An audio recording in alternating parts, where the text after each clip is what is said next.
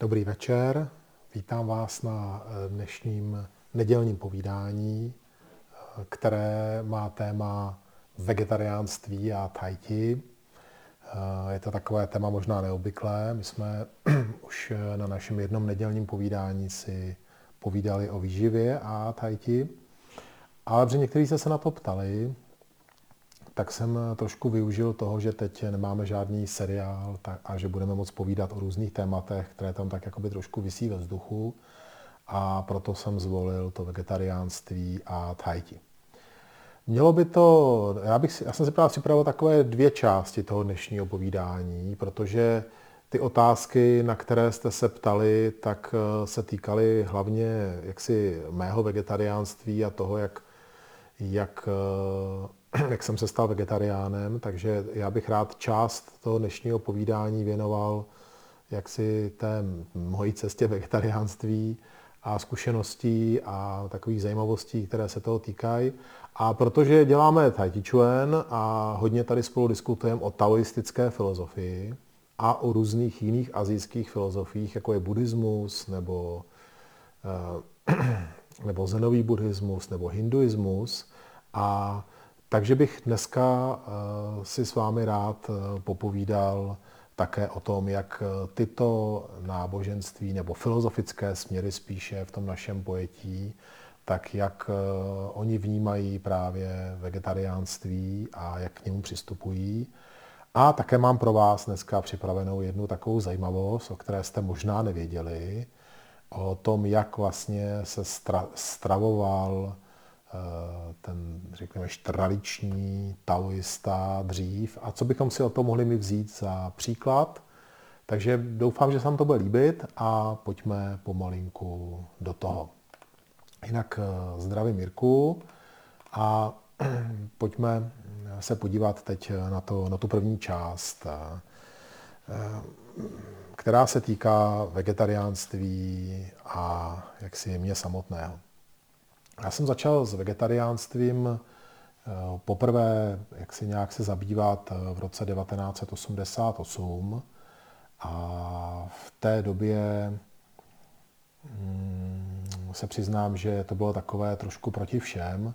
Kdo z vás jste zažili tu dobu, tak eh, vegetarián byl jakýsi podivný jogín z Indie a v Čechách vegetariánství nebylo nějak úplně rozšířené v té době. Sice se začaly objevovat první eh, vločky a různé takové jakoby, jak, jakoby alternativní potraviny, ale bylo jich opravdu hodně málo. Pamatuju si, že v celém obchodě, v celých potravinách byl jeden balíček vloček a nemohli jste si moc vybrat jakoby z, z nějakého výběru. Takže a to vegetariánství jako takové nebylo úplně jaksi, jaksi tak, tak populární a tak popularizované, jako je třeba dneska ve vztahu právě třeba k ekologii. A takže mě k tomu inspirovala právě Indie a yoga a vůbec povídání o vegetariánství z pohledu zdraví v té době. A spíš takového jako z pohledu takové jako detoxikace. Takže si pamatuju, že když jsem se svým eh, kamarádem, s kterým jsme právě praktikovali, jednak jsme cvičili kung fu, ale jednak jsme také dělali jogu, eh, tak jsme se rozhodli, že to vyzkoušíme a postupně jsme se oprostili od masa. Vím, že jsme ještě asi půl roku jedli kuřata, jako, jako takový os, os, jako, jako postupný přechod, ale pak jsme jaksi se stali úplnými vegetariány, eh, který teda nejí nic živočišného, kromě mléčných produktů. A eh, tenhle ten začátek pro mě byl asi nejtěžší v celém tom období vegetariánství mýho protože jsem neuměl si to jídlo připravit a bylo málo možností, jak získat nějaké informace. Si, že internet ne- neexistoval, abyste si sedli k počítači a vyhledali si nějaký recept nebo něco. Prostě jste museli hledat v kuchařkách, v knihovně a v té době moje rodiče byli proti tomu, takže Byť jsme doma některé vegetariánské jídla vařili, ale znáte to, vždycky v tom vegetariánském jídlu se schovával nějaký špek, nebo se to dělalo na sádle, nebo něco. Takže to byla taková, takový jako vegetariánství z mého pohledu na půl. Eh, asi to chápete, že v, v těch 18 je člověk takový hodně radikální, takže jsem doma jako vyhlásil válku a A řekl jsem, že pokud mi nebudou vařit vegetariánsky, tak přestanu úplně jíst doma. A takže jsem z začátku, to bylo takový jako trošku boje, ale pak se to sklidnilo a nějak jsme si našli, našli ten prostor a začalo se to jaksi, jaksi, jaksi sklidňovat všechno. A já jsem potom, když mě bylo 20, eh, tak jsem odešel z domova, šel jsem eh, do takového kláštera, takže jsem jaksi, tam se naučil vařit vegetariánsky a tam jsem podstatě eh, fungoval nějakou dobu jako kuchař, kde jsem se to nejdřív učil a pak jsem vařil pro menší i větší skupiny lidí. A byla to pro mě obrovská škola, byť potom, když jsem se vrátil zpátky do Prahy, tak jsem už si nevařil tolik, znáte to, když je člověk sám, tak tolik si nevaří sám, ale věděl jsem, jak se ty věci připravují. A když člověk jako měl nějaké choutky na dobré jídlo, tak jsem věděl, jak to jídlo připravit. Jinak ještě bych měl k tomu říct to, že v té době neexistovaly restaurace vegan, veganské, vegetariánské, v té době jste si museli v té restauraci objednat nějaké vegetariánské jídlo, což většinou byl smažený sír, tak jak to bývá do dneška. Takže se ty návštěvy v restaurace hodně jaksi omezily a člověk si zvyknul eh, ze strany společnosti na určité omezení. A to je možná taková první věc, eh, kterou jsem chtěl, o které jsem chtěl mluvit, že vlastně ve skutečnosti v té dnešní době vynechat ze svého jídelníčku maso není tak těžké, protože těch různých náhražek a různých možností, jak se chuťově uspokojit jinak, tak je strašně moc. Co ale se stane je, že trošku eh, se eh, jakoby dostanete jako na stranu ve společnosti, když jdete na oběd, na večeři. A mě to vlastně potom potkávalo celý život, hlavně v době, kdy jsem kdy, když jsem pobýval v Číně, tak tam byť je, je úžasná vegetariánská kuchyně a hodně se tam vaří vegetariánsky. A u mistra doma třeba, když jste a máte takovou tu, řekněme, vesnickou tradiční stravu, tak je v podstatě z, z 90% vegetariánská. A můžete si jako vybrat, dobře dostanete že jo, různé druhy jídla na stůl, takže můžete pohodlně to maso vynechat tak většina restaurací a většina takových těch večírků, které se tam pořádaly v, v, jaksi v rámci různých oslav a i toho, že jsme tam třeba my přijeli, tak prostě maso je pro podobně jak to bylo u nás, takovým jako, jako oslavou bohatství, takže si pamatuju, že mistr potom mě tak jako vždycky chránil a chodil a dohadoval, abych měl něco bez masího. Až to někdy bylo takový, jsem si říkal, možná v té chvíli zbytečný, protože jsme třeba byli u primátora města, které mělo 3 miliony obyvatel, byla to velká recepce, kam nás pozvali, jako, jako jenom někoho z mnoha, jo, bylo nás tam třeba 30. A mistr tam měl poměrně dlouhou debatu o tom, že teda chce pro Radka něco vegetariánského. Tak jsem si říkal, to možná nebylo ani potřeba, abych si tady snět svůj rýži a byl bych spokojený. Ale je pravda, že na takových recepcích to vegetariánské jídlo chybí, byť je těch chodů hodně, tak vlastně se předhání v tom, jako jaký maso, jak si vyrobit. Takže to je možná taková první věc, která když se rozhodnete být vegetarián, tak možná vás jako trošku to, jakoby, trošku si to uvědomíte, že vlastně, když někam přijdete a někdo vám nabídne jídlo, tak je to třeba z velké části jídlo z masa a když to odmítnete, tak se trošku jakoby dostáváte do nějakého takového, nechci říkat konfliktu, ale takové nepohody. Jinak eh, se to stále zlepšuje. Eh, vlastně eh, jsem vegetariánem od toho roku zhruba 89 do, do dneška. Eh, nikdy jsem to vědomně neporušil, ani jsem jakoby neměl nutkání to porušit. Asi se možná mohlo stát, že někde v restauraci tam něco někde schovali, jo? to nedokážu říct dneska, ale vědomně, že bych měl nějaký nutkání za těch 30 let, tak jsem žádný takový nutkání neměl. A naopak, čím se zlepšuje to, jak si ta nabídka, tak tím se cítím takový jako svobodnější v tomhle smyslu. A všechny tři děti, které máme, které vychováváme, tak jsou od malička vegetariáni. Markově je 19, kdo z toho viděli, tak je to vysoký chlap, který má docela i jako hezkou postavu na to, že teda, jak někteří říkají, že to maso je důležité pro to, abyste jako vyrostli dobře. On je vysoký jak já v podstatě a není tam jako vidět nějaké, jak bych to řekl, zkreslení toho růstu, protože nejedl celý život maso, nikdy ho neuchutnal. A mm, je docela zajímavé, jak se lidem, kteří vlastně nejedli nikdy maso, jak ty chutě jsou jiné. Jo, často, když tady jsou třeba děti na návštěvě z jiných rodin, tak nemají třeba rádi zeleninu, nemají rádi tu chuť, neznají tu chuť, nebo různé ovoce, různé druhy ovoce. A naše děti, jak vlastně vyrostly jako vegetariáni, tak často nemají rádi ty náhražky masa, nechutná jim to tolik a víc jim chutnají ty zeleninové jídla, které mají různý jakoby chutě.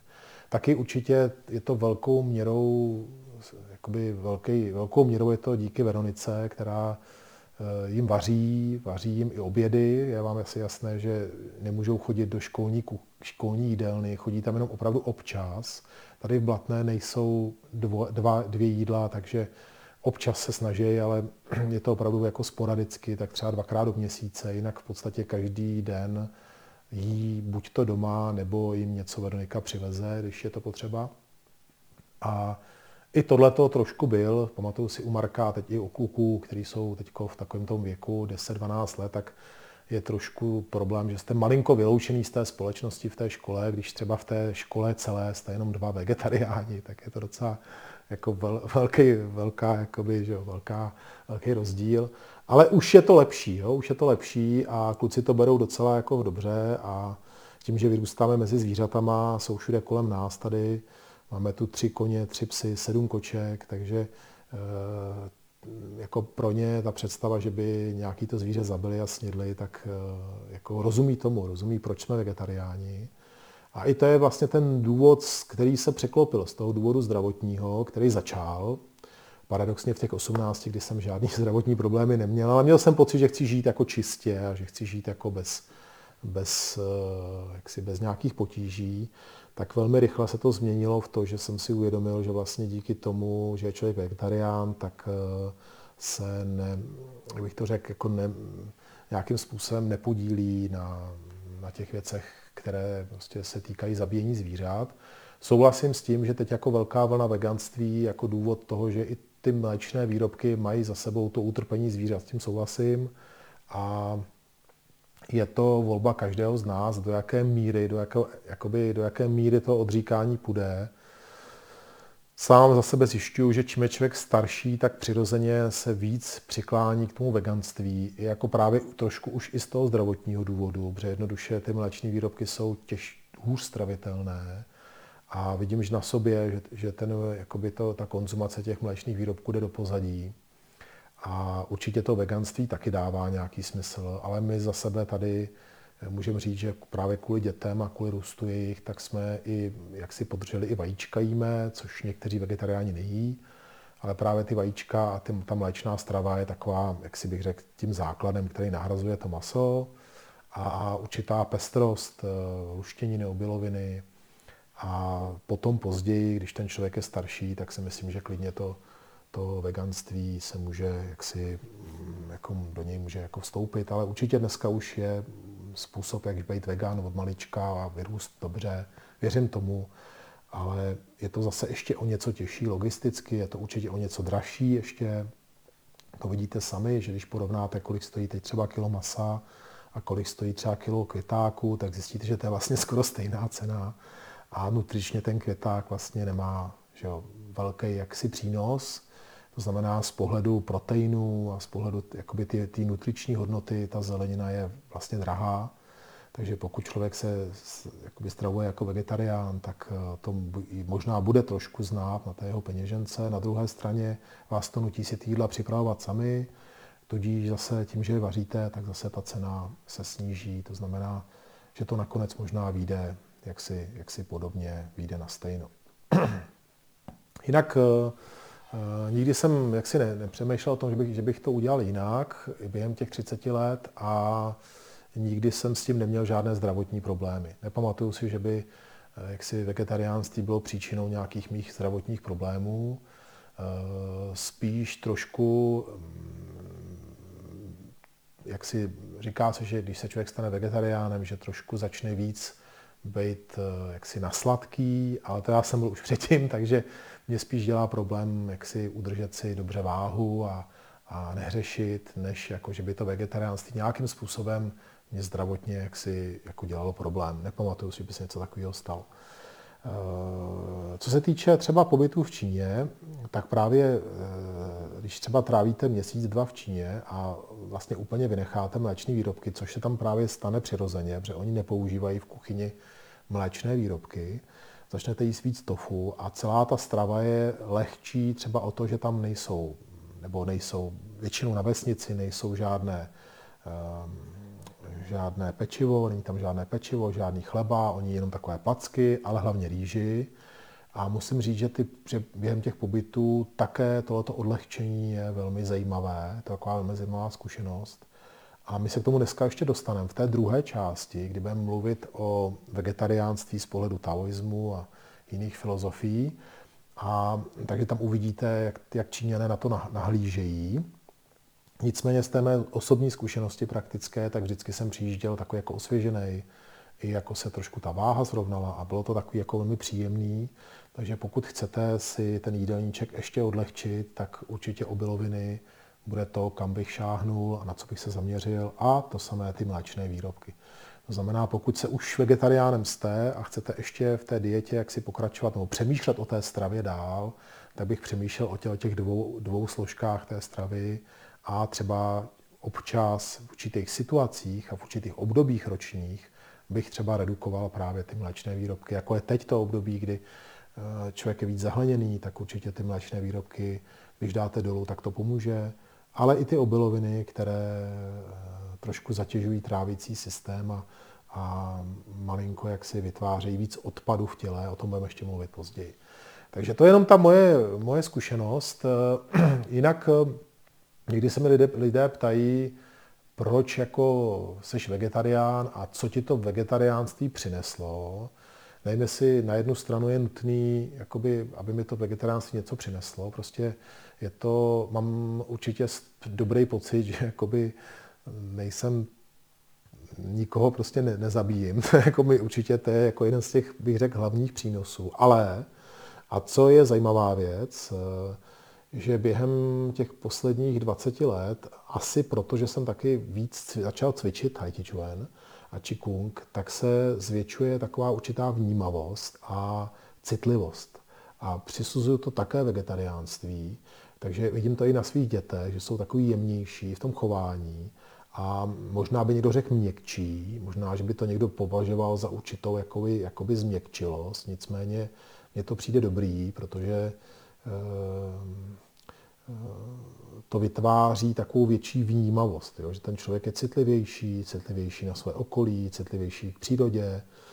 A je to právě, ten, ta, že jo, je to právě ta zpětná jaksi energie právě za to, že jste jaksi v souladu, když to tak řeknu. Takže určitě v tomto smyslu mm, jsem za to rád a nikdy jsem toho neditoval, že jsem jak si dneska už bych mohl říct většinu svého života vegetarián. Eh, pokud potom budete mít nějaké otázky, které se týkají eh, tohohle toho, tak eh, klidně napište do chatu a já se postupně na to budu dívat a budu, nebo si klidně ten mikrofon a zeptejte se i během toho povídání. A, takže to by byla ta část, o které jsem chtěl mluvit na začátku, o tom, jak jsem se stal vegetariánem a jak ta cesta vegetariánství, jak si pro mě, co to pro mě pro mě znamenalo a k čemu, k čemu je to dobrý a tak. A teď bych se rád eh, dostal k něčemu, co je zajímavý, bylo zajímavé i pro mě, když jsem si to pro vás připravoval. Přiznám se, že v době, kdy jsem řešil vegetariánství a začínal být vegetarián, tak jsem nevěděl, že taoismus a eh, že taoismus má nějakou spojitost s vegetariánstvím. A ta inspirace přišla pro mě z Indie, hlavně z té, z té strany jaksi těch jogínů a véd a hinduismu, případně buddhismu. Víte sami, že Buddha, jeho jako hlavní, co, co, hlavní, co, co jaksi, hlavní poselství bylo ahimsa, nenásilí.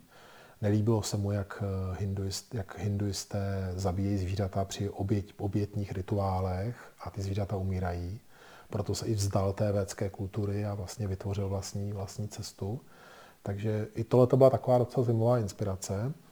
A potom později, když jsem potkal mistra Jutience, to bylo v roce 1999, tak eh, nastala taková zvláštní situace, kdy eh, vlastně když jsem se měl stát jeho žákem osobním, tak eh, je to přece jenom takový trošku osobnější jaksi věc. Je to jako když eh, se chcete dostat do nějaký party, jo? Nebo, nebo když eh, si někoho namlouváte, prostě dochází k takovému jako vyjednávání.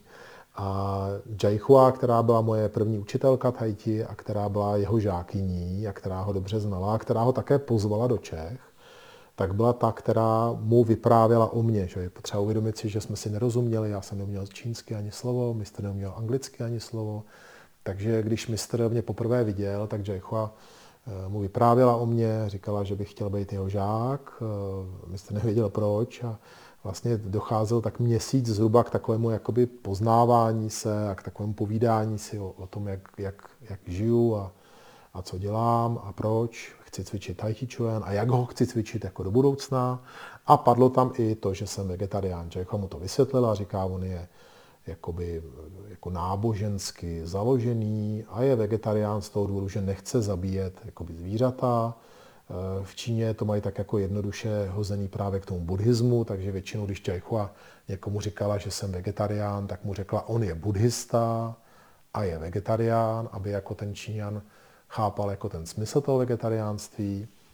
A došlo k takovému jako jednomu tomu setkání večernímu. My jsme takhle trávili čas hodně u Jaichoi doma, až do pozdních hodin.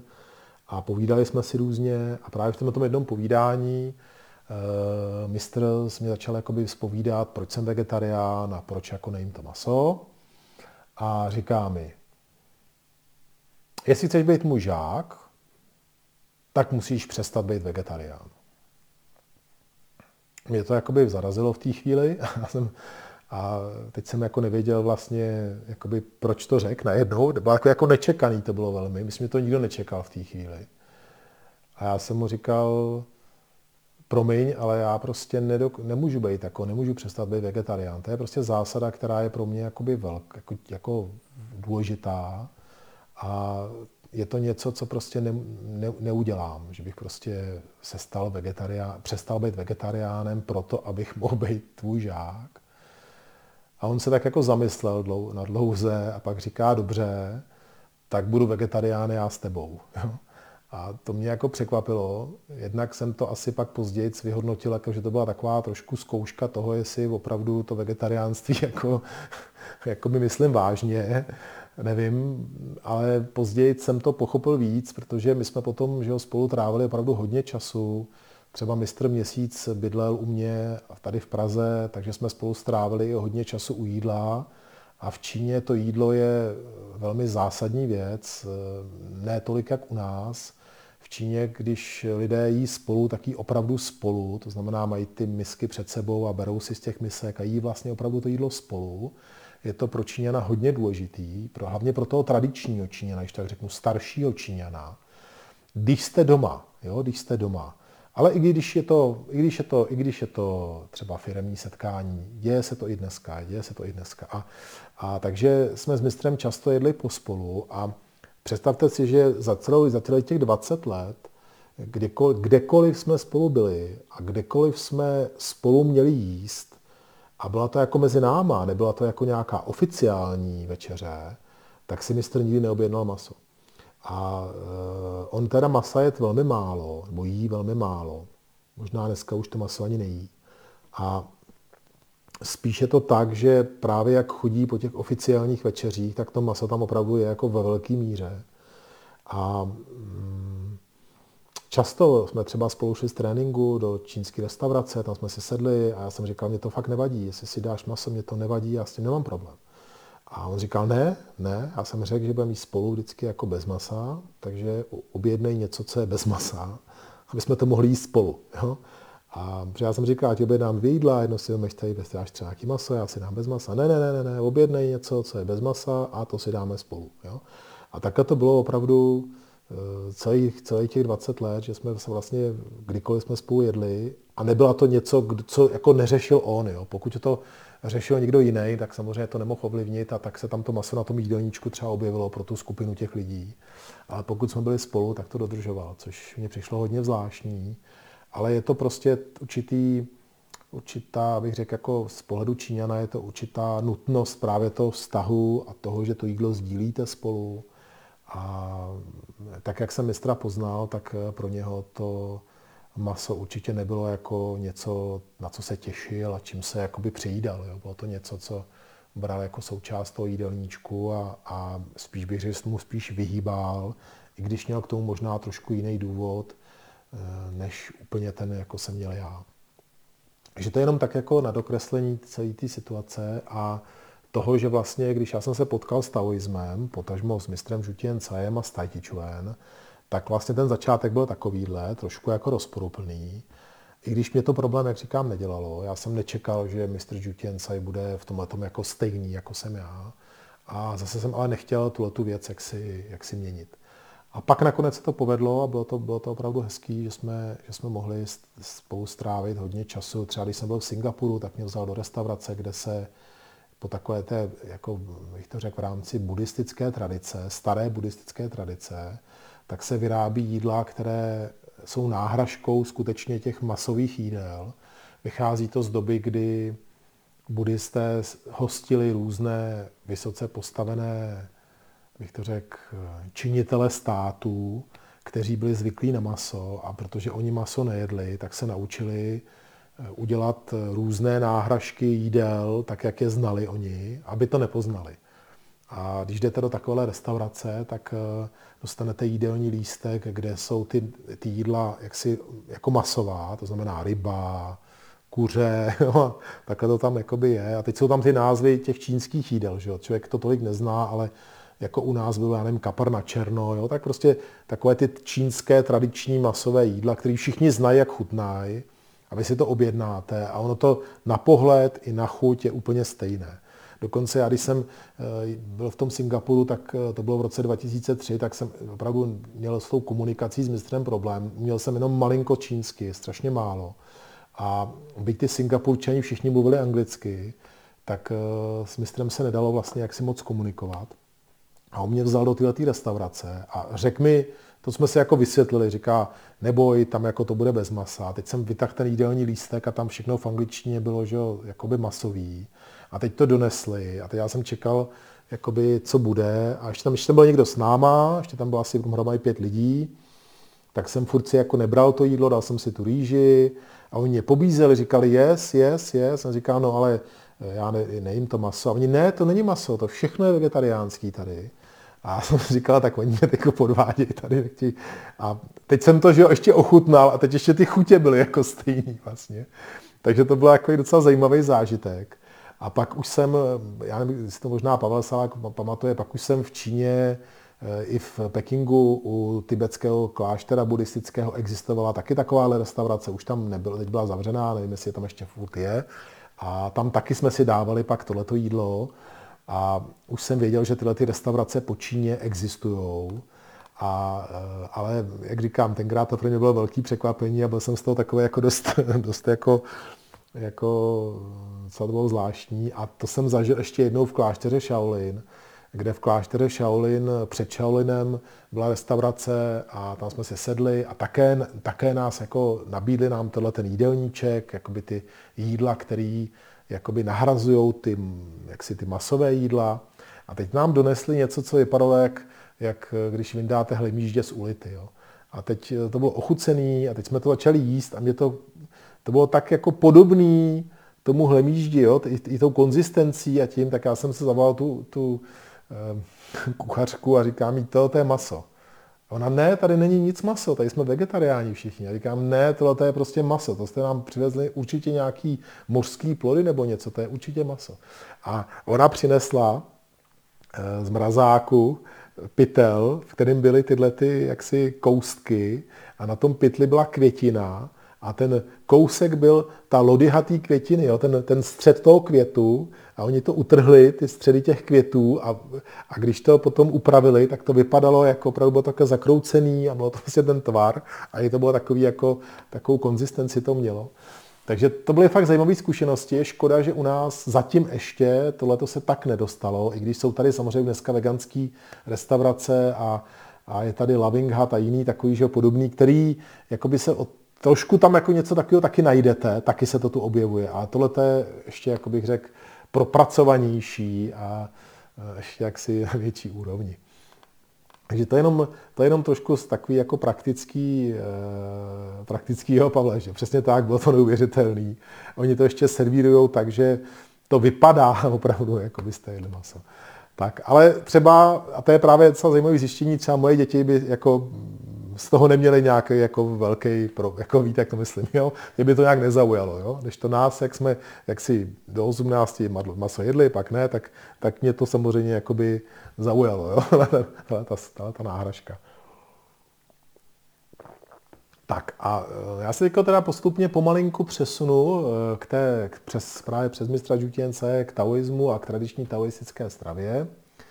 A co je na tom zajímavé je, že tradiční taoistická strava se e, sestávala převážně z čerstvého ovoce a zeleniny. Co bylo zajímavé, že v té staré tradi- tradiční taoistické stravě, těch opravdu, řekněme, takových taoistických jogínů, taoistických mnichů, kteří praktikovali taoistická cvičení, meditovali v jeskyních, ve skalách, byly to takovými vlastně čínskými jogíny, tak eh, se vyhybali také obilovinám, což je zajímavá, zajímavý zjištění a my se o tom potom, my se k tomu dostaneme hloubš. Takže vlastně Většina jejich stravy byla postavená na zelenině, na eh, ovoci a na takových jako darech přírody. Hodně se živili různými pupeny ze stromů, prostě znali to, co si můžou sníst, co není jedovaté a co jim dodá vitamíny, minerály a energii, tak aby mohli fungovat. Je pravda, že kdysi jsme také o tom tady spolu mluvili, že správný taoista žije z větru a vody, což, jsou, což je dech a sliny, což by se blížilo nějaké stravě z prány, je to tak? Něčemu, co my spíš bereme, že je takovou spíš legendou, ale eh, je to, vždycky tyhle ty informace můžou pro nás být extrémní. Já tady určitě dneska nepropaguju to, aby jsme odešli do lesa a jedli tam pupeny ze stromů, ale můžeme si z toho něco vzít pro svoji inspiraci. Jo? Ten, to je ten důvod, proč o tom dneska mluvíme že, že tam mezi řádky bude, budou věci, které vás třeba zaujmou, na které se třeba víc podíváte a třeba se ten jídelníček trošku tím směrem třeba posune. Eh, je pravda, že v současnosti se trošku to posunulo a kdybyste šli do toho současného taoistického chrámu, tak už byste tam asi ty celozrné obiloviny objevili a samozřejmě k tomu čerstvou zeleninu a ovoce. Takže vidíte, že tam není, není maso. Eh, je tady, můžu vám tady přečíst takový verš eh, z taoistického písma. Přikázání být vegetariánem je základem Tao a je mostem pravdy, který překonává oceán zrození a smrtí mezi přívozem a druhým břehem osobození. Chceš-li se naučit Tao, měl bys být vegetarián a dodržovat přikázání a každá tvá myšlenka by měla být spravedlivá a skutečná pak zlo a klamy zmizí sami od sebe. A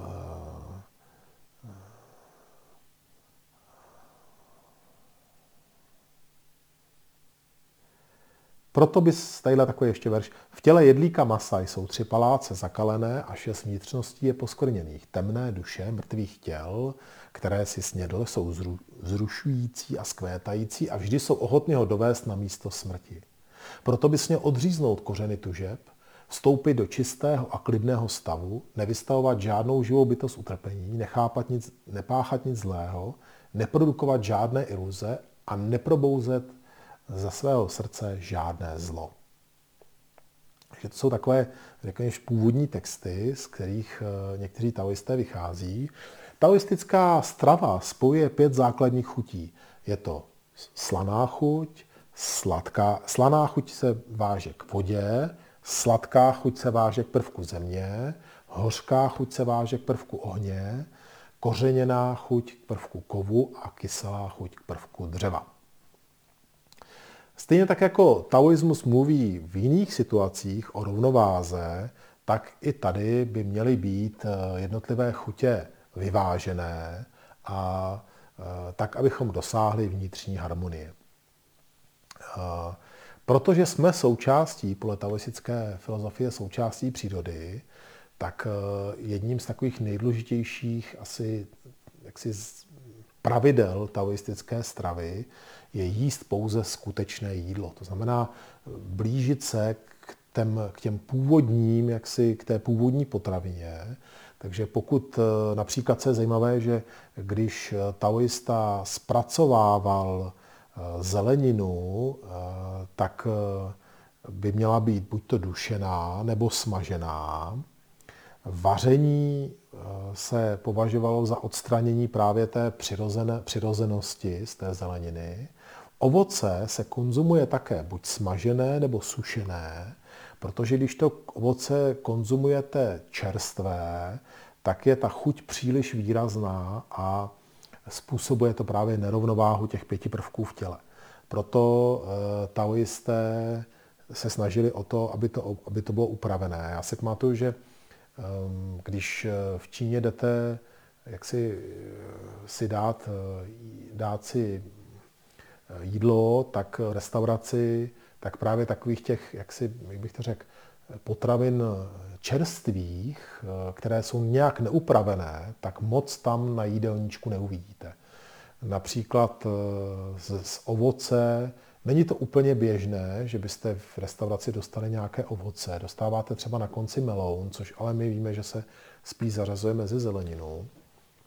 A, ale můžete si tam právě koupit třeba smažené jablka v takovém sladkém županu, spíš jako sladkost to je. To vám tam třeba připraví na jídelníčku. Ale třeba salát, jakoby úplně syrový salát, taky není úplně čínská, jako není to úplně jaksi čínská kuchyně většinou ten salát je nějak upravený, buď je skvašený, nebo je nějak, jaksi, prostě je nějak upravený. Není to úplně, že byste vzali čerstvou zeleninu a tu byste jedli.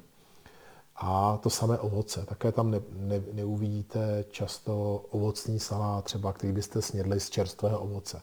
Právě proto, že, jak tady vidíte, ty, to čerstvé ovoce a zelenina, ne vždycky, ale u, u, u ovoce to je hodně, že ta chuť je velmi intenzivní a příliš jakoby vybočíte z té, z té přirozenosti a z té rovnováhy.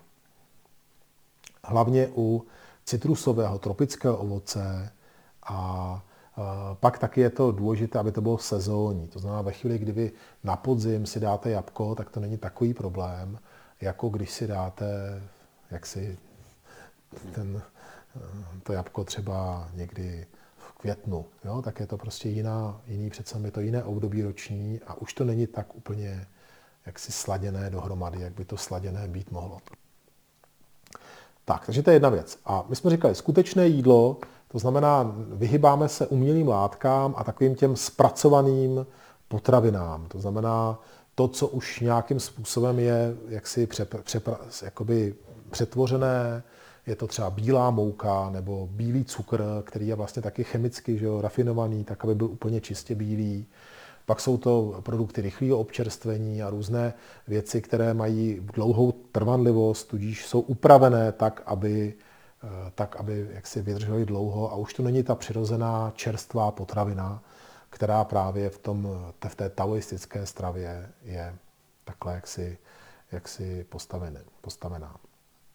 Tak, a e, teď se pojďme trošinku podívat na těch pět obilovin a říct si něco, něco k tomuhle tomu. Já bych tady zkusil přečíst e, něco ze starých textů a vlastně jak, se, jak, to, jak, to, jak to vlastně taoisté vnímají. Taoističní nesmrtelní jsou často popisováni jako zdržující se obilí. Piku, což je součást jejich výcviku a postupu v Tao. Stejně tak zdržování se obilí u svatých musí být považováno za základní techniku dosažení nesmrtelnosti. Snad jen nižší než magická rostlina nebo elixír, které by okamžitě plnily stejnou funkci, jako je právě praxe piku, neboli odříznutí se od obilí.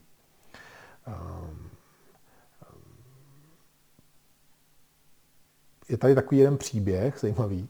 Za vlády císaře Čenga z dynastie Han spatřili lovci v pohoří Chungnan člověka bez oblečení. Jeho tělo pokrývaly černé vlasy. Když lovci tuto osobu spatřili, chtěli ji pronásledovat a chytit, ale osoba skákala přes rokle a údolí jako na útěku a tak ji nemohli dohonit.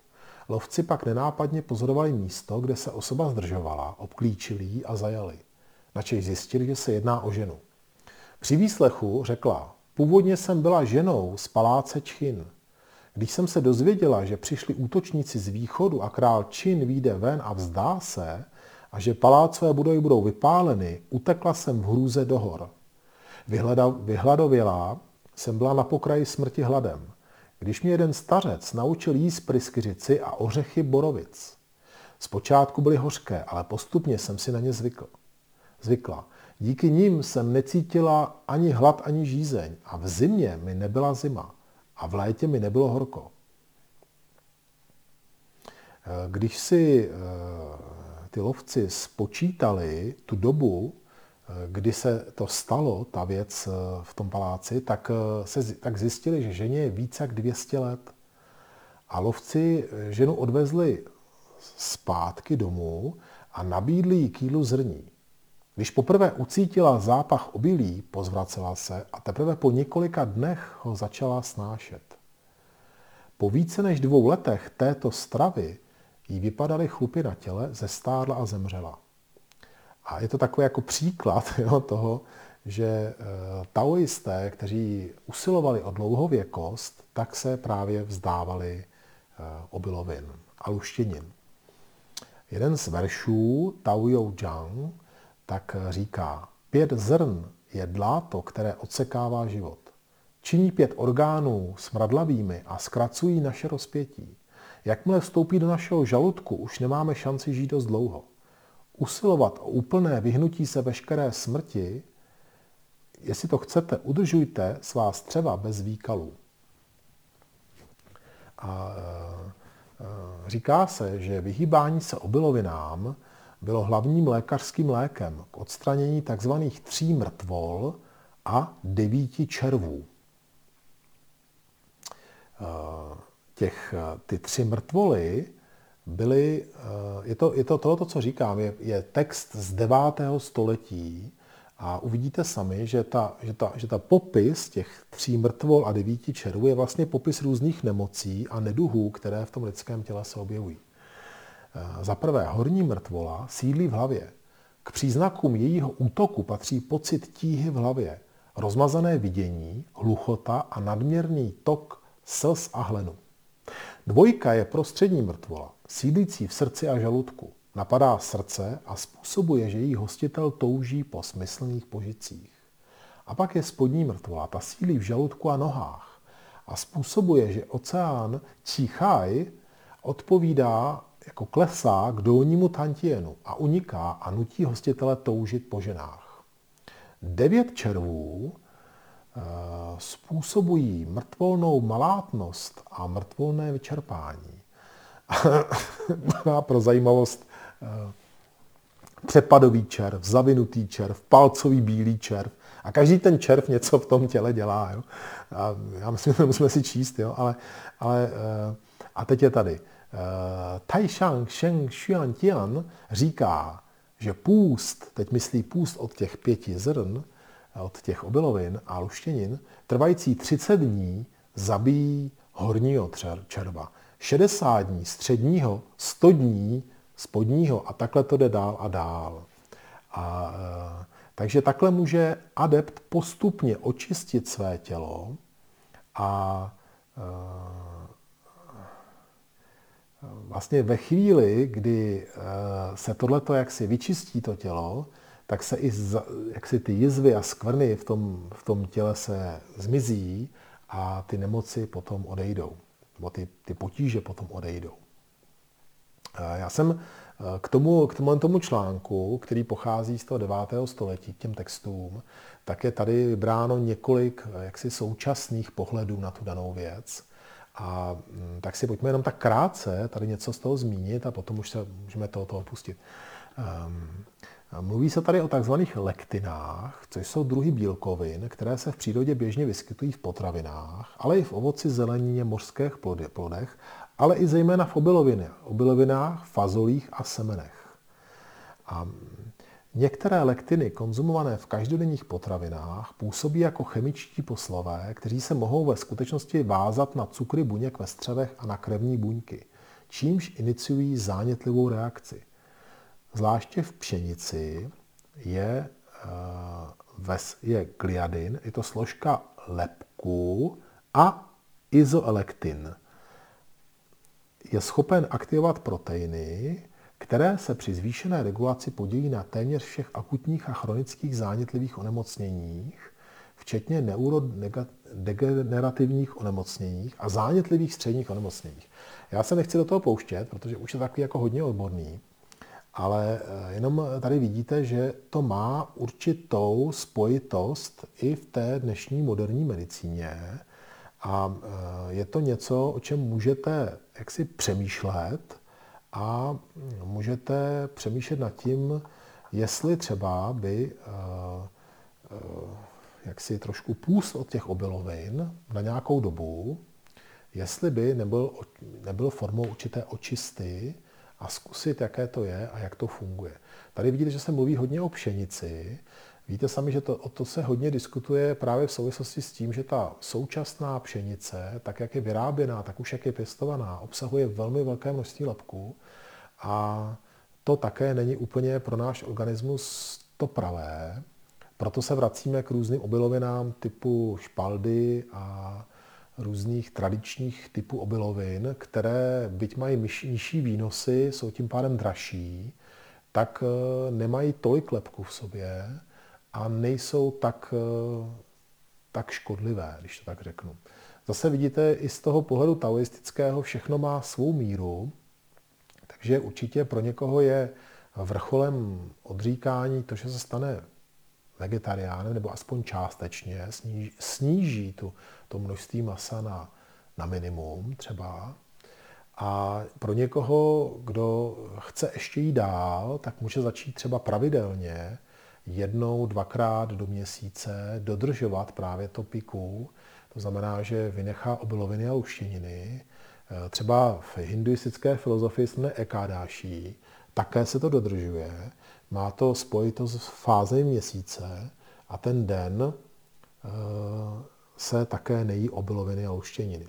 Takže vidíte, že to jaksi napříč těmi jaksi východními filozofiemi ta souvislost s obilovinami tam je. Takže můžete si to vyzkoušet a můžete eh, jeden, dva, tři týden si zkusit udělat od toho půst vymyslet si jídelníček, určitě bych to nenechal jen tak, protože přece jenom pokud jste vegetarián, tak obiloviny a luštěniny hrajou významnou roli v tom jídelníčku. To znamená, musím vymyslet, čím to, jak si nahradit. Eh, můžu se podívat třeba po pohance, můžu vymyslet nějaká čistě zeleninová jídla a zkusit prostě ten jídelníček tak jako bych řekl trošku si ještě víc jako zjednodušit. A určitě to je dieta, určitě zjistíte, že jako to nutričně je hodně chudá, chudá strava. Můžete ji samozřejmě dotovat mlíkem, který tam v tom seznamu není, ale to tam není hlavně proto, že žádné mlíko Číňané nekonzumovali, tak tam ani o něm nemůžou mluvit. Takže je otázka, jestli to, když přestanete jíst obiloviny a budete hodně pít mlíko, je dobrý řešení. Ale můžete to zkusit nějakým způsobem prostě tu potravu jaksi vyvážit a nějak, jak to jakoby vzít, ale opravdu bych to bral jako, že to je dieta, jo? že to není něco, co v tom našem, jaksi, eh, co v tom našem pojetí bude strava, kterou můžeme jíst jako i pořád. To určitě nepůjde.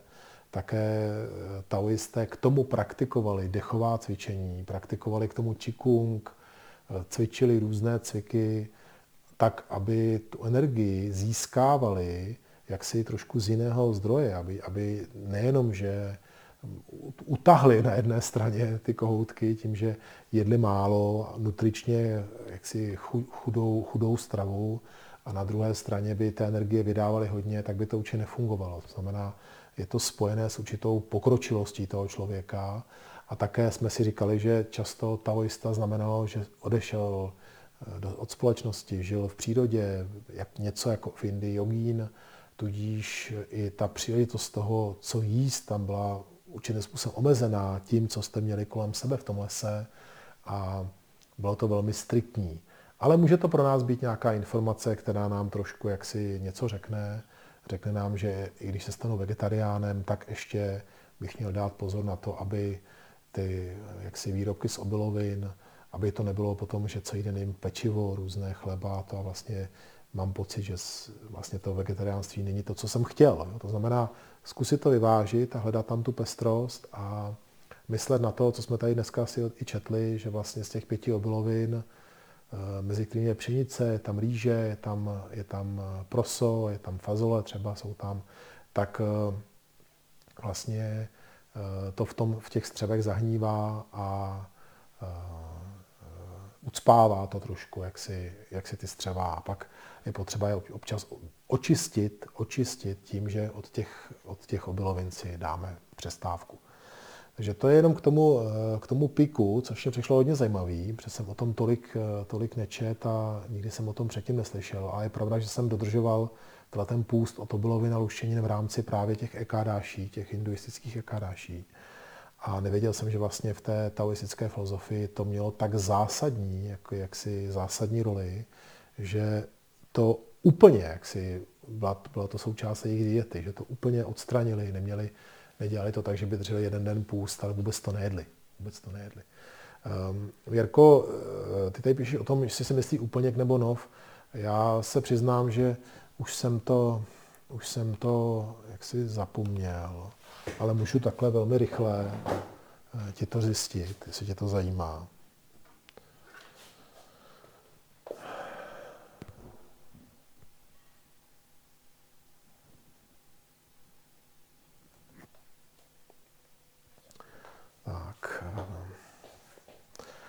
On vlastně pro každou zeměpisnou, pro každou část země je speciální kalendář, aby člověk eh,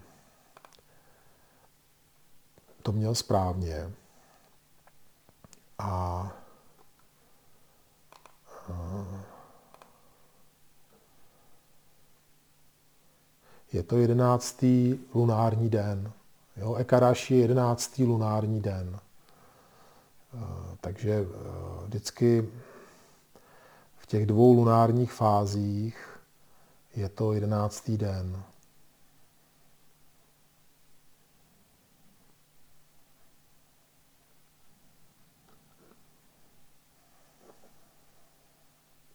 Takže to vychází, vychází to většinou na jeden, na většinou na dva dny v měsíci. Jo? Dva dny v měsíci to jsou vždycky. Tak třeba teď eh, v tomto roce, když se koukám na to, na to teď, jak je to, tak eh, tak je to 15. zítra a pak je to 30. A v prosinci to bude 14. a také 30. No, takže takhle vlastně mm, se to střídá. A když bys měl zájem, tak bych ti ten kalendář, dal bych ti odkaz, kde eh, si najdeš ten český kalendář, aby si mohla vědět přesně, kdy to je v, těch, eh, v tom letošním a příštím roce, jak si tady v Čechách u nás.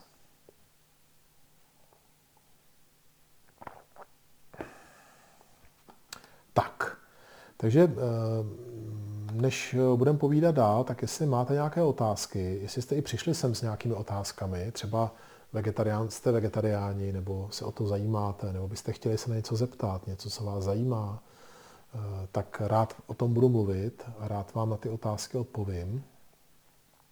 Klidně můžete si zapnout mikrofon, říct mi to, nebo mi to napsat do chatu, jak budete chtít.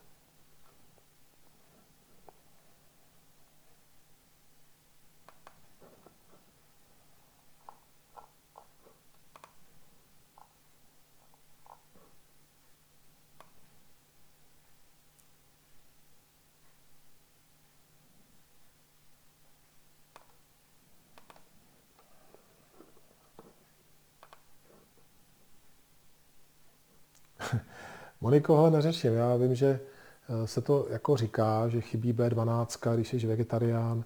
Já se přiznám, že jsem jakoby mm, v tomhle vždycky byl takový jako normál, jako, nevím, to jako, mám říct jako normální člověk, ale asi by často lidi, když mě viděli, tak by je nenapadlo, že jsem vegetarián. Jo. Nejsem nějak jako, že bych to se hlídal, že bych třeba přemýšlel, jestli v tom jídelníčku mi něco nechybí. Přiznám se, že jsem to nikdy neřešil. Od těch svých 19 jsem nikdy jakoby neřešil, že mě něco chybí, ale neznamená to, že bych si třeba nevzal nějaký jako vitamín nebo multivitamin. Teď třeba, když je ta korona, tak jim nějaký vitamín jo, občas. A prostě ne, neznamená to, jako, že bych, že bych jako ne, nebral, ne, nevzal si třeba nějaký vitamín, tak to, jako, to jako taky není pravda, ale ne, přiznám se, že nemám, jako neměl jsem nikdy žádný takový jako plán, jo, že bych si třeba řekl, hele, chybí mi tohle, tohle, tak musím každý den to sníst. Takhle jsem to nikdy neměl. A u našich dětí jsem to taky nikdy neřešil. Jo. Nikdy jsme to jakoby neřešili. A, ne, a vlastně několikrát třeba u Marka, když jsme řekli, že když byl malý ještě a řekli jsme, že je vegetarián, tak doktorka řekla, tak já mu udělám rozbor a zjistíme teda, jak to je. Ale nikdy se nestalo, že by řekli, že mu něco chybí. Nikdy se nestalo, že by mu udělali rozbor, řekli, hele, on je chudokrevný nebo něco, něco mu dejte. Nikdy, nikdy jsme žádnou takovouhle, takovouhle pokyn nedostali. Prostě ani jsme těm dětem nikdy žádný vitamíny jako vědomě taky nedávali. Většinou jsme dbali na to právě, aby třeba si vzali něco jo, čerstvého, ovoce, ořechy. Jo, prostě teď, teď třeba tady, že jak jsme tady žijeme teďko 6-8 let asi, tak, tak eh, tady máme ten kravín, takže sem jezdíme, kupujeme tam čerstvý mlíko občas. Třeba Marek teďko v těch posledních tři roky, mezi tím 16. a 19. rokem, tak pije hodně to mlíko čerstvý, má to rád a vypije prostě půl litru mlíka třeba a my mu v tom nebráníme, prostě ať se napije, jo. Když, to, když jako to chce. Zase malí kluci třeba to mlíko tolik nepijou. Prostě jako necháváme to trochu na nich. Třeba Lukáš, který mu je 10, tak ten je třeba úplně jako zvláštní v tom, že, nebo zvláštní, možná to jiní děti mají stejně, že si to jako tak reguluje sám. Jo. Jsou třeba dny, kdy nic nejí, prostě řekne, já nemám hlad, tak ho k tomu nenutíme. Jo. Řekneme, tak nemáš hlad, tak nes. A a pak zase jsou dny, kdy hodně, prostě si to nějak reguluje, nebo má různé chutě. Tak samozřejmě pokud nechce jíst celý den čokoládu, no tak eh, když má nějaký chutě a třeba má chuť na to jíst nějaký ovoce, tak, tak ho necháme tí ovoce. Prostě, prostě říkáme si, třeba on ví, jak to jako je. Jo? Třeba to on ví. No. A, a zatím, zatím to jakoby funguje. Hmm. Ale Věrko, taky nevím, jestli, jestli nějak jako vegetariánství omezuje dárcovství krve. Nikdy jsem krev nedaroval, tak o tom nevím, ale ne, ne, myslím si, že ne, že to nemá, že to jako, eh, no vidíš, Lucka píše, že je vegetarián a že to nikdy neřešila při darování krve, jo, tak myslím si, že to nevadí. No. Cerka 14 je vegetariánka teď začaly hodně vypadávat hodně vlasy. Já no já asi neporadím. Já fakt ne, nejsem tak jako dobrý, abych dokázal mít souvislost mezi vlasama a vegetariánstvím. Já, asi by to chtělo se poradit s někým, eh, jakoby s někým, kdo, s doktorem, někdo, kdo vám k tomu něco řekne. Eh, já jsem tohoto nikdy nezažil, že by něco někomu bylo nějak špatně nebo něco se mu dělo s tělem, protože se stal vegetariánem. Možná zkuste, já nevím, jo, ne, ne, nevidíme do toho, jak skutečně jí, co všechno jí, jak, jak to jí. Zkuste, zkuste to sledovat, co všechno jí. A možná v tomto případě zkuste třeba nějaký multivitamin tam k tomu přidat. Třeba by to pomohlo, aspoň teďko v této chvíli. Já si pamatuju, že když jsem začal jako vegetarián, a to bylo v tom roce 88, tak ta strava nebyla dobrá. Jo. Ten začátek byl špatný, protože jsem jedl furt jogurt a vločky. Že jsem neměl představu, jakoby nikdo mě nenaučil uvařit si třeba dobrý zeleninový jídlo, aby bylo fakt dobrý, aby opravdu mě chutnalo. Takže jsem jedl opravdu hodně jako špatně. Až teprve potom, když jsem se naučil vařit, tak jsem se naučil, jakoby i, že si uvařím jídlo, který je dobrý. Jo. Jinak že jo, skončíte u sladkých jídel, anebo jíte něco takového, protože chleba se sírem, ale jako jinak vlastně uvařit si jako plnohodnotný jídlo dobrý, na to opravdu člověk musí umět jako vařit. Aby se to, a musí mu to někdo naučit asi většinou. Jo. Taky podle receptu to úplně ne vždycky jde.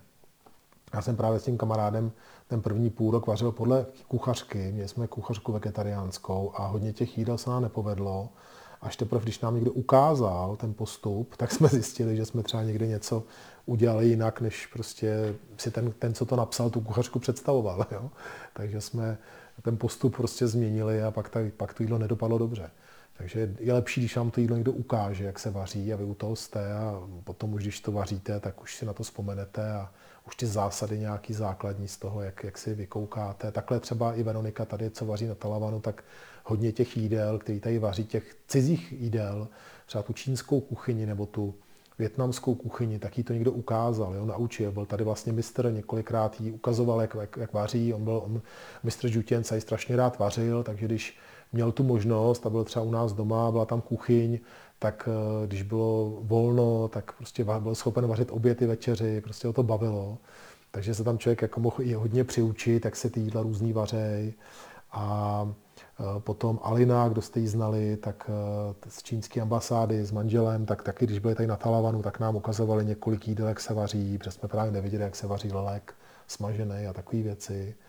A i Jaihua, že jo, která má svoji restauraci teďko, tak taky se Veronika od ní učila pár jídel. Takže je lepší, když ty jídla vám někdo ukáže. Vy pak třeba to vaříte trošku jinak, ale už víte, jak ten postup a už vidíte, jak se to jídlo připravuje. A já jim Honzo, přesně tak. Eh, já bych, eh, já bych to, já to zkusím nějak myslet a možná v létě, přes, možná, možná v létě právě, když se to dá dělat třeba tady na terase venku, tak bychom nějaký ten seminář na to vaření udělali. Musíme vymyslet, jak to udělat, nějak někde se poradit, jak vlastně se to dá udělat, aby si, si to i zkusili třeba a můžeme to klidně zkusit eh, tady, tady udělat. Můžeme to udělat. No abyste, aby si to člověk zkusil, jak se to, jak se to připravuje, myslet nějaký jídla a zkusit si to, jak se to připravuje. Protože podobně jako, jako ta indická kuchyně má nějaké pravidla, tak ta čínská kuchyně má nějaké pravidla. Vy pak vaříte těch jídel, těch jídel je několik druhů, ale všechny ty jídla mají podobná pravidla. To i vidíte, když nakouknete, eh, když máte někde, že jak jsou v nákupních centrech, jak tam vaří tu čínskou kuchyni, jak je tam vidíte, jak to vaří. A vidíte, že tam mají kolem sebe několik misek, mají ten karham před sebou a vlastně všechny ty jídla vlastně jsou podobný, akorát šáhnou do jiné misky, ale vlastně ten postup je jakoby podobný. Takže když ten postup se někdo naučí, tak uh, rajčata s cukrem, uh, Pavle, ne, neděláme doma. Uh, nevím proč, ale prostě neděláme, nevím. A, ale je pravda, že v Číně se dávali rajčata s cukrem jako vlastně sladkost na konci, že vám nakrájeli rajčata na kolečka a os, osladili je. A nám to z začátku přišlo divný, ale bylo to fakt jako zajímavé jídlo, zajímavé jídlo, který obohatilo ten jídelníček. Ono v Číně se s cukrem Jo, Veronika je nemá ráda, protože s, eh, s cukrem eh, jako sladký jídla moc, moc eh, nejsou. Jo? Moc nejsou v Číně na jídelníčku, opravdu jsou to dvě, tři jídla, myslím tím i sladkosti. Jo? Ne, jako v té běžné restauraci si nekoupíte dort nebo nějakou sladkost. Eh, celkově Číňané eh, vám řeknou, že sladkosti jsou pro děti a pro úplně starý lidi, že ty mají taky rádi. Ale jinak takový ten běžný Číňan vlastně si za den vůbec sladký neveme. To je taková docela zajímavost. Jo? Tak jako ho nevidíte jíst něco mléčného, ať už to jsou síry, jogurty, tak ho nevidíte jíst nic sladkého v podstatě se drží opravdu těch eh, buď masitých, anebo zeleninových jídel. Ani to ovoce taky není úplně, jasně, koupíte si tam v zelení ovoce domů, ale že by to bylo jako něco, co byste dávali jako součást jídelníčku, to taky moc eh, v Číně neuvidíte. Hmm. Ještě máte někde otázku? Eh, klidně se ptejte, ještě máme čas.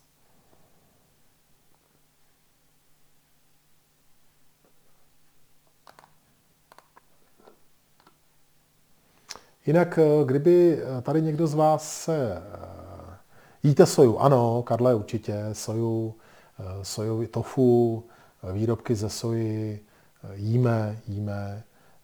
Řekl bych, že kluci, jak vyrostli úplně bez masa, tak tyhle ty jako věci mají rádi tofu. Když uděláte jídlo z tofu, tak ho mají rádi ale že by jako chtěli třeba takový ty stofu udělaný náhražky masa, tak to tolik úplně není jako hit. Ale jíme to, jíme to, jíme to. Není to úplně jako, že jsme to vařili denně, ale určitě každý měsíc něco ze soji uvaříme, něco z tofu uvaříme. Taky jsme trošku, bych řekl, se odklonili od takového toho sušeného, takových těch sušených výrobků ze soji, takových těch granulovaný a ty kuličky sojový. Jeden čas jsme to hodně vařili, si pamatuju. A teďko Veronika, jak eh, už to její mistrovství dosáhlo takový úrovně, že vaří opravdu různý jídla, veget, jakoby vegetariánský, be, jak bych řekl zeleninový a je jich strašně moc a jsou jako hrozně takový rozmanitý. tak najednou na tyhle ty eh, sušený sojové výrobky není místo. Jo? Nikdo to už jako tolik nevyžaduje u nás, aby se to, aby se to vařilo. Takže většinou, většinou třeba houby jíme, takže většinou tam třeba dá Veronika houby do té omáčky, místo by tam dávala třeba ty sojové sušené kuličky nebo něco takového. Jinak, eh, když se, kdybych se, když se rozhodnete stát se vegetariánem, tak bych určitě začal tím, že bych eh, se šel podívat, eh, nebo i takhle podívat, ochutnat do nějaké vegetariánské, dneska jich je hodně vegetariánských, veganských restaurací, to vegetariánské jídlo, abych viděl, jak je to rozmanitý často, aspoň já si pamatuju, když já jsem začínal, tak jsem měl pocit, jako, že vlastně skončí svět, jo, že zůstanete u jogurtu a u mysli a u různých takových jako, jako ne nechutných, ale ne úplně chutných věcí. A pak najednou zjistíte, že to je vlastně obrovsky bohatá, rozmanitá kuchyně, že, vám to, že vás to vlastně nutí být kreativnější v tom vaření. Eh, protože těch různých zelenin, co je, a to, jak to můžete kombinovat. A, jo, takže to, to tam najednou vytváří obrovskou, obrovskou možnost a je dobrý to vidět. A právě azijská kuchyně a indická kuchyně třeba, tak eh, jsou velmi dobrým příkladem různých jídel vegetariánských. Proto třeba rád v Číně i, i chodím do restaurace, protože hlavně v těch, jak bych řekl, levnějších restauracích, takových těch lidových restauracích se vaří takový ty klasický čínský vegetariánský jídla, řekněme chudý jídla, a tím jsou to i jako lidový jídla čínský. A na přes celou Čínu, když se vydáte z Pekingu a jedete dolů do Šanghaje, tak je to několik tisíc kilometrů a všude si objednáte stejný název toho jídla a pokaždé to jídlo bude trošku jinak vařené, v tom kraji, že jo, trošku jinak připravené. A takže ta rozmanitost je tam obrovská. A zároveň je to, je to prostě pohodlně bez masa.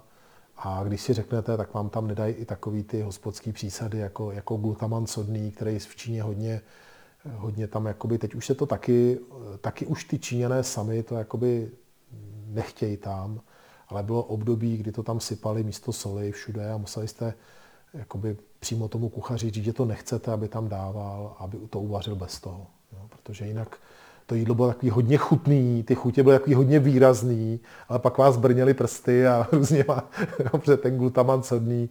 Já třeba na to docela reaguju a když jste se stravovali v té restauraci, třeba, že jste jedli každý den v té restauraci, tak po třech, po čtyřech dnech už jsem cítil, že ten glutaman jako v tom těle je, takže pak jsem začal, začal vždycky na začátku mám několik takových věd připravených pro toho kuch, pro toho číšníka, jo, že jsme vegetariáni, že nejíme maso, že jíme zeleninu, to jsou tři věty, každá říká to samé, ale jinak, aby mi rozuměl. A pak jsem pak ho poprosil, aby tam nedával glutaman sodný a ještě tam je podobný takový jo, takový přípravek, který má svůj čínský název a je to takové jako podobně něco jako glutaman sodný. A takhle mu to všechno vymenuju a pak doufám, že jako to udrží v hlavě a že to prostě vyrobí, vyrobí tak, jak chceme, protože to samozřejmě na, první ochutnání úplně nepoznáte, jestli tam ten glutaman sodný je nebo ne. To zjistíte až později. Takže eh, většinou to ale jakoby pochopili a teď už bych řekl, že to v Číně, že už to není zase ojedinělá věc, že už je víc Číňanů, kteří i sami jakoby zjistili, že to není úplně zdravý, toho jíst hodně, toho jíst příliš. Ale i tady v, český, i tady v českých, v Čechách, v čínských restauracích, když budete právě koukat třeba přes ten, eh, když budete koukat jim přes, přes ruku, tak eh, pokud má, tam vidíte něco bílého, co tam sypou a je to, jakoby to, to množství je výrazně vyšší, než kdybyste tam nasypali sůl, tak je to glutaman. On ten glutaman má taky slanou chuť ve své podstatě, takže oni někdy místo soli používají právě ten glutaman, ale dají ho tam, jako musí ho tam dát víc než soli. Takže když uvidíte, že tam sypou něco takového bílého ve větším množství, tak je to pravděpodobně glutaman.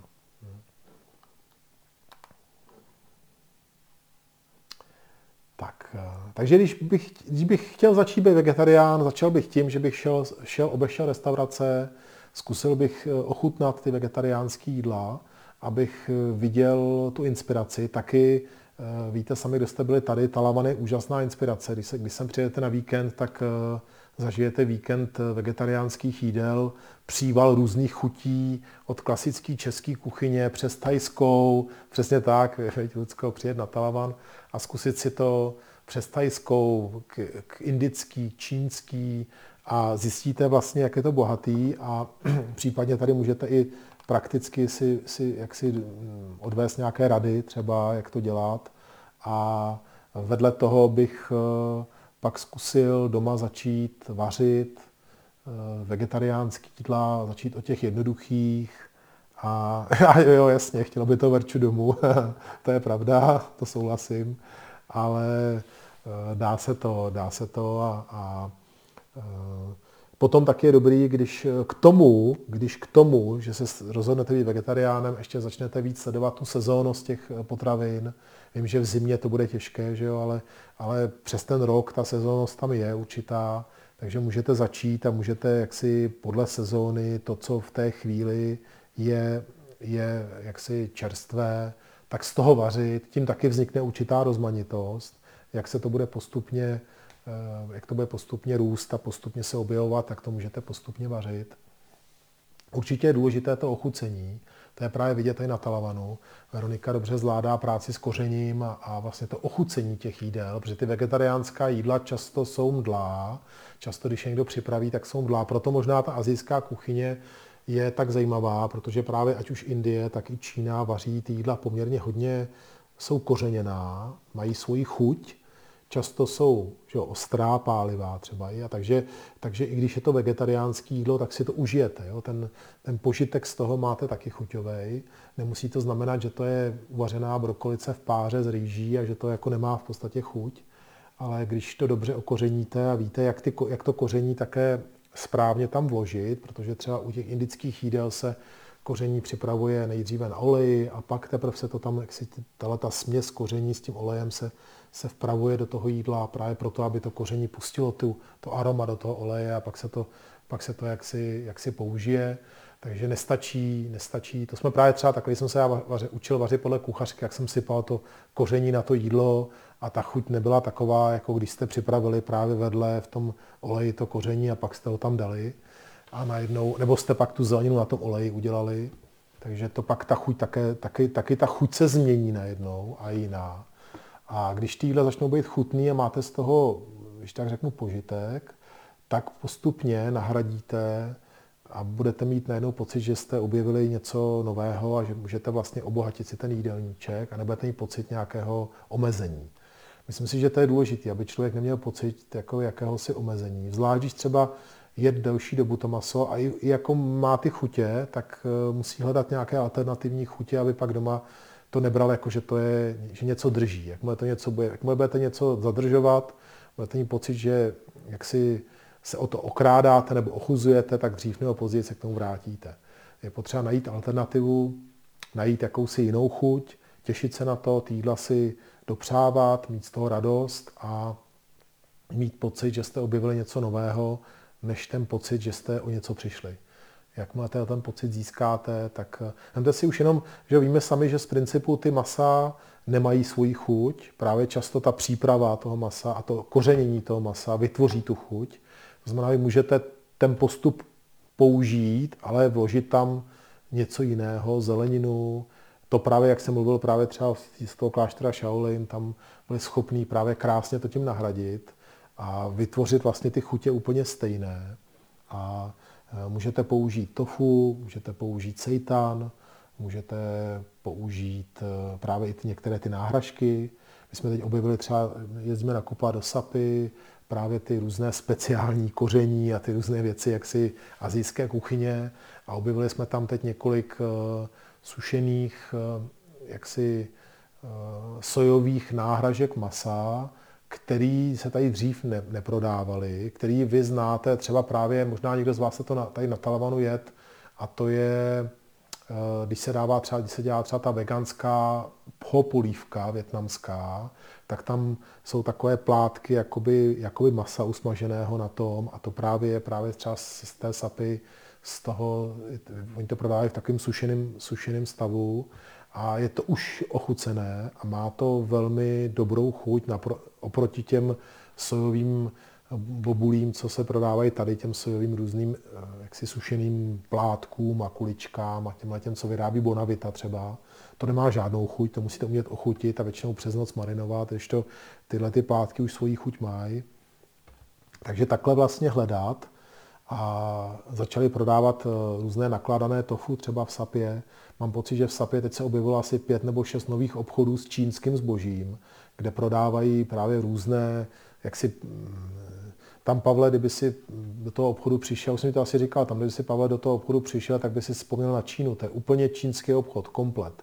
Tam je, když jdeš do čínské večerky, tak když teďko v Sapě tam při, přibylo takových pět, šest menších obchodů, takhle jako mimo, mimo tu tamdu, jo, tam dole v tom, v tom areálu, a tam, když přijdeš, tak jsi v Číně okamžitě. Máš tam úplně všechno, úplně všechno, co tě napadne, co jsme vždycky si kupovali v Číně, tak tam koupíš. Úplně všechno. Nevěřím, že tam, že tam nenajdeš něco, co... Všechno tam mají. Mají tam takový ty, jestli si našpěli pálivý tofu nakládaný a takový různé věci, který, eh, který jsme si vždycky v Číně kupovali, tak to teďko se v Sapě dá koupit. Takže si tohoto můžete nakoupit a vlastně zase, je to zase něco nového pro, tu, pro ty naše chuťové buňky, když to tak řeknu, je to nějaké obohacení a máte pocit, že vlastně nestrádáte, když to tak řeknu. Jo? Jo? Přesně tak, vyraž tam a, a ti pak řeknu, když tak, kde to je.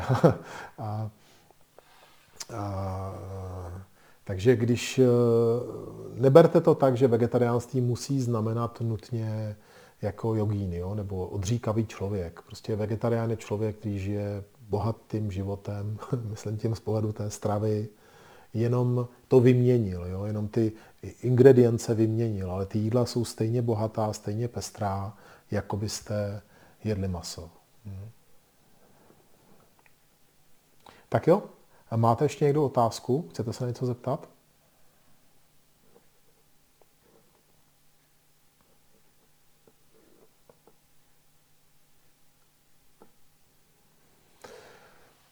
Dobrá, jsem rád, že jste přišli, jsem rád, že jste vydrželi do konce a že jsme mohli to téma rozebrat. Eh, když byste měli nějaké otázky, my se uvidíme, uvidíme se zítra v akademii, budu pondělí, úterý učit v akademii, středa, čtvrtek se uvidíme online. A tentokrát pátek, sobota, neděle se uvidíme tady na Talavanu a budeme cvičit spolu o víkendu. Takže eh, těším se, těším se na vás a Eh, určitě máme i v hlavě ty, to, tu kurz vaření, určitě to nějak promyslíme. A i jsme právě přemýšleli, že jsme možná mohli i udělat, nemyslím tenhle ten víkend, ale eh, později, že jsme vymyslet třeba i nějaké zkusy třeba bez těch obilovin a takové prostě jídelníčky alternativní, které bychom tady třeba mohli nabídnout těm, kdo přijedou, kdo by si to chtěl třeba odlehčit, tak udělat nějakou alternativu. Takže o tom ještě přemýšlíme tady že jsme třeba příští rok eh, to zase trošku někam posunuli.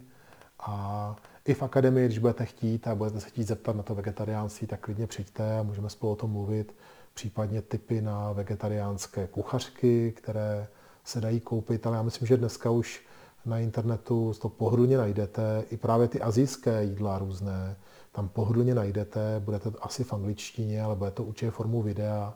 A když napíšete druh jídla sladko-kyselé brambory nebo něco, tak tam je takových receptů vegetariánských, které vidíte přímo, jak ten člověk to připravuje.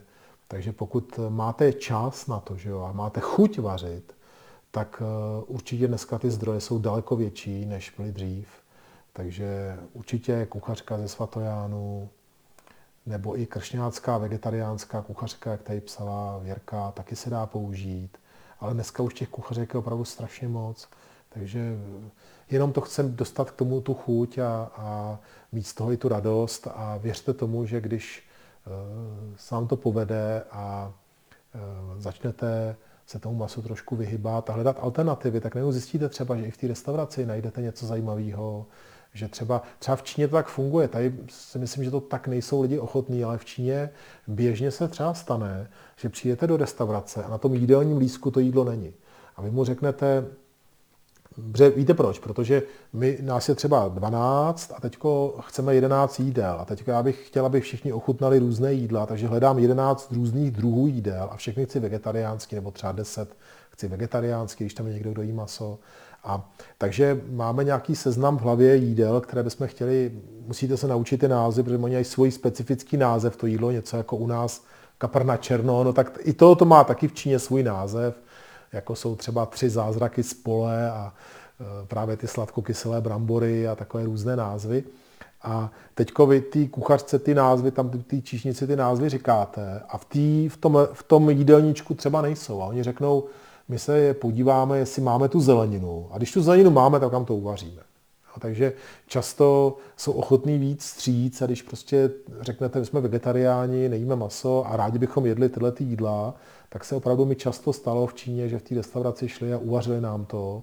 Možná si, kdo tam byl tady, z některých z vás jste byli, Lucka Pavel, že jo, v Číně, tak se nám i třeba stalo, že jsme teďko naposled, že jo, to Lucka ví, když jsme byli v Lojangu, tak jsme řekli paní, že chceme vegetariánský taštičky v páře vařený.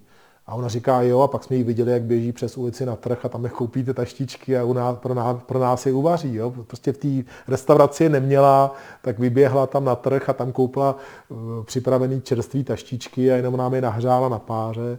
Takže tam byla jako opravdu velká ochota, nebo, nebo aspoň teda jako někde, jo, v takových těch uh, lidových restauracích. Možná by se dalo i u nás, jo, možná by i ten přístup byl, že by člověk eh, dokázal s tím číšníkem promluvit a vymyslet nějaký vegetariánskou verzi nějakého jídla. Jo.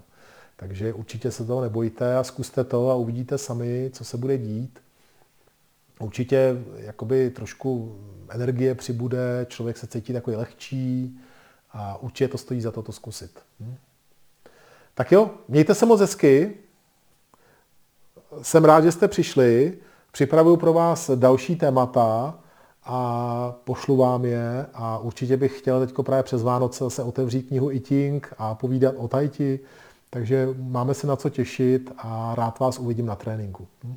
Mějte se moc hezky.